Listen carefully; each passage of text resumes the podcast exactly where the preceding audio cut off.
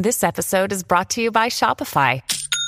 Forget the frustration of picking commerce platforms when you switch your business to Shopify, the global commerce platform that supercharges your selling wherever you sell. With Shopify, you'll harness the same intuitive features, trusted apps, and powerful analytics used by the world's leading brands. Sign up today for your one dollar per month trial period at shopify.com slash tech, all lowercase. That's shopify.com slash tech.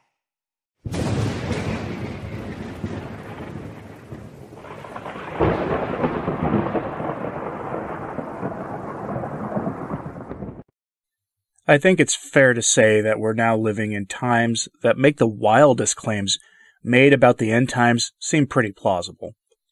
In the space of little more than a month, we've gone from business as usual in the pursuit of mammon and vice to becoming prisoners in our own homes and living under what some are already calling a sanitary dictatorship. But this is only temporary. What comes next is what really matters, and as our rulers have already said numerous times in public, never let a good crisis go to waste. To that end, I have for you a story that may literally touch the lives of every single person on the planet in the coming months. Something straight out of the dystopian novels and internet shows that preach a warning of a technological medical tyranny coming in the future. So buckle up, because things are officially getting very weird. I'm sure you've noticed that Bill Gates has been in the news a lot lately. Recently, the tech billionaire appeared on the show C B S This Morning to say that the bans on mass gatherings that we all live under, including worship incidentally because they're not essential according to our rulers, won't be lifted for quite some time most likely, unless they are deemed to be low risk and of societal benefit, like public schools, as there are few cases of children being affected by the thing that should not be. According to Gates, this won't happen until large numbers of people receive the inoculation against the thing that should not be. In other words, be prepared for the possibility of forced shots given by the governments. Gates says that the best-case scenario is that the shot won't be available to the general public in large enough quantities to matter for eighteen months, maybe longer, with early supplies limited to the first responders and hospital staff who are on the front lines. You've probably heard the eighteen-month number thrown around before, but here's the kicker. Enforcement. You may be asking how this will all be enforced. Of course, Gates has the answer to that as well. The chip. Gates has been pushing for implantation of a glorified chip in various places for some time. He did a recent Ask Me Anything session on Reddit where he went into this. We'll start with his own words on Reddit, but then shift to industry sources so you know what you're likely going to be dealing with. Anyway, in that A M A, or Ask Me Anything session, Gates said that he will help launch what he calls digital certificates, which he describes as human implantable capsules that will show who has been screened for the thing that should not be and who has gotten the shot against it. Fun times, right? In that Reddit A M A, Gates responded to a question on how businesses will be able to operate while continuing to maintain the six feet of separation that we're being called to honor. If you've gone out in public, you've seen how quickly people abandon these distancing efforts, and businesses are rightfully concerned about being closed for much longer. After all, if the sh- shutdowns go on for much longer, there won't be an economy to speak of to return to, and that social ills that come with that kind of economic environment would be catastrophic and cost many times more lives than what we're expected to deal with at this moment. Gates' solution is the implantation of essentially a microchip given during the shot against the affliction, which will store the medical data I mentioned earlier.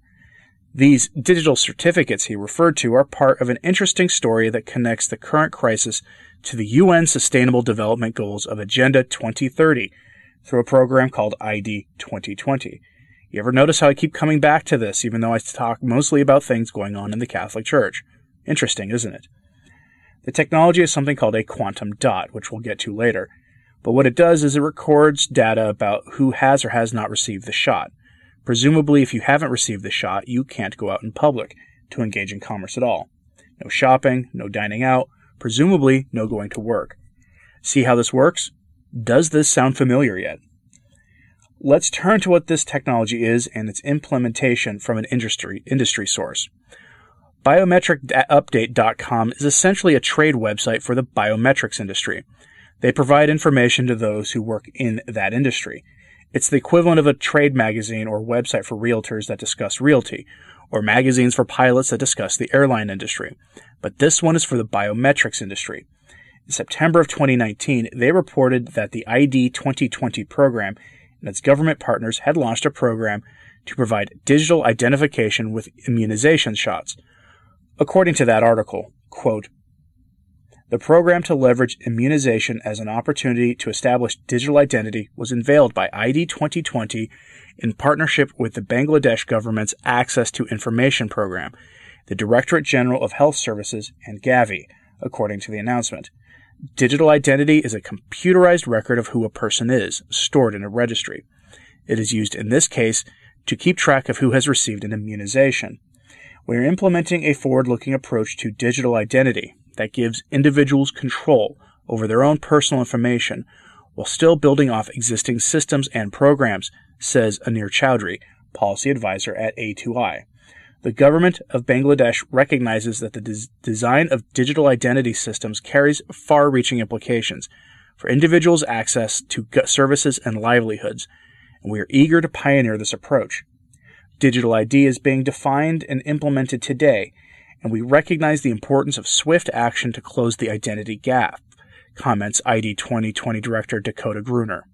"Now is the time for bold commitments to ensure that we respond both quickly and responsibly. We and our I D twenty twenty alliance partners, both present and future, are committed to rising to this challenge." I D twenty twenty also announced new partnerships and provided progress reports on initiatives launched last year. Since last year's summit, the I D twenty twenty Alliance has been joined by the City of Austin, U C Berkeley's, Berkeley's Citrus Policy Lab, and CARE U S A. The City of Austin, I D twenty twenty, and several other partners are working together with homeless people and the service providers who engage with them to develop a blockchain-enabled digital identity platform called MyPass to empower homeless people with their own identity. End quote. Testing on the homeless. How lovely. So what is I D twenty twenty anyway? It is a United Nations program that launched in twenty sixteen.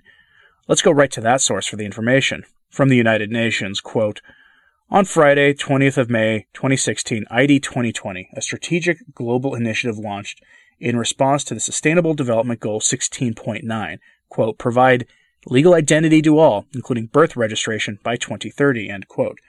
In collaboration with the United Nations Office for Partnerships, hosted the I D twenty twenty Summit, Harnessing Digital Identity for the Global Community, at the United Nations headquarters in New York. Around one-fifth of the world's population, one point eight billion people, is without digital identity, which deprives them of access to healthcare, schools, shelter, justice, and other government services. Commonly affected groups include refugees displaced by war, territorial disputes, victims of famine, societal outcasts, global disorder, political instability, competition for resources, and climate change.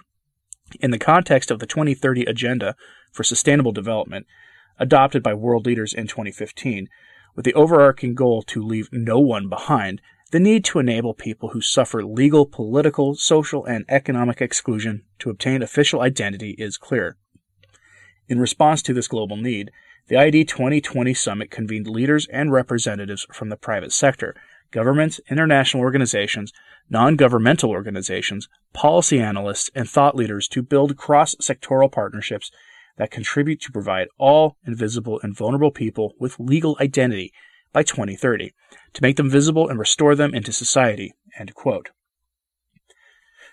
I'm all for everyone having access to legal identity cards so they can function fully in society. In a sane society that decides to be democratic for whatever reason, a basic requirement is to have photo I D in order to vote, procure certain kinds of controlled goods and services, and other basic things like when you're involved in a traffic stop. But digital I D? How would that work for the U N? Logically, if it's to meet the needs outlined in the statement I just read to you, it'd have to be a form of I D that can't be easily lost. People misplace their wallets all the time or have their I D cards stolen, and if you're honestly concerned about the welfare of those fleeing persecution or famine, then it would need to be a form of I D that can't easily be lost. Which brings us back to Bill Gates. As it turns out, he's a power player in the push for I D twenty twenty. Remember those implantable capsules he mentioned as a means of tracking your immunization data? That same capsule will have the data that I D twenty twenty and the U N are pushing for. In essence, what we're looking at is an identification microchip planted in your body. Again, this isn't the stuff of wild theories about secretive cabals. This is right from the United Nations, Bill Gates, and industry insiders themselves. And they're saying about they're talking about this all in public. Which brings us to Ed Snowden. Do you remember Ed Snowden? He got in trouble during the Obama administration for leaking classified intel and has been on the run since. He recently spoke out about what to expect our rulers to do next in this crisis. In an interview he gave on video, he recently said the obvious, that when governments get this kind of emergency power, they tend to hang on to it. From LifeSite, quote, Snowden said that when governments are granted new powers to track individuals under the guise of an emergency, they tend to be sticky. The emergency tends to be expanded. Then the authorities become comfortable with some new power. They start to like it, he added. In the interview, Snowden gave a scenario of how the governments could be inclined to use existing fitness trackers popular with many today to issue government orders demanding access to personal medical data, such as a person's heart rate stored on the device. Snowden suggested that this could feasibly be done under the guise of protecting everyone's health in the current crisis. Snowden remarked how the possibility of using this type of data while incorporating artificial intelligence into the mix is a concerning scenario. What happens now when we start to put these authorities together, remix them? They already know what you're looking at on the internet, right? They already know where your phone is moving.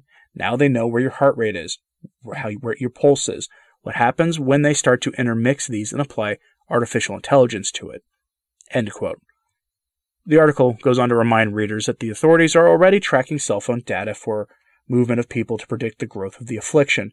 This is happening in Canada, the United Kingdom, and yes, in the United States as well, and probably elsewhere. In case you don't think this is technologically feasible, M I T announced last December that they had had the breakthrough they needed in developing invisible technological dye that could be inserted into the skin that stored medical data that could be easily scanned. There are multiple techni- technical pathways for the implementation of this program. Quoting an article from M I T, quote, the researchers showed that their new dye, which consists of nanocrystals called quantum dots, can remain for at least five years under the skin, where it emits near-infrared light that can be detected by a specially equipped smartphone. End quote. The timing of all this is too rich to be believed, but there you have it. So, as the title of this video asks, will you take the chip? Well, I'm not convinced that the current administration will go along with it. I'm, I'd not be surprised if they did in the end, especially after public pressure is exerted through the opinion makers at the press. I'm astonished at how quickly all the things that we've always been told that we were being too paranoid about seem to be coming to pass at lightning speed right now. Again, never let a good crisis go to waste. Some are even calling this the mark of the beast. We'll see. This begs some questions. Will the church go along with this?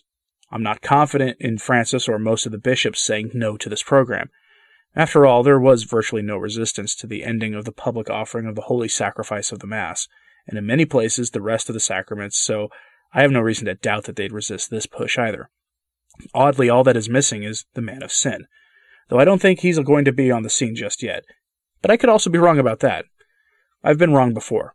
Which reminds me, watch for something from me later in the week about something that I was wrong about. You'll either like it or hate it, I'm not sure. Either way, keep an eye out.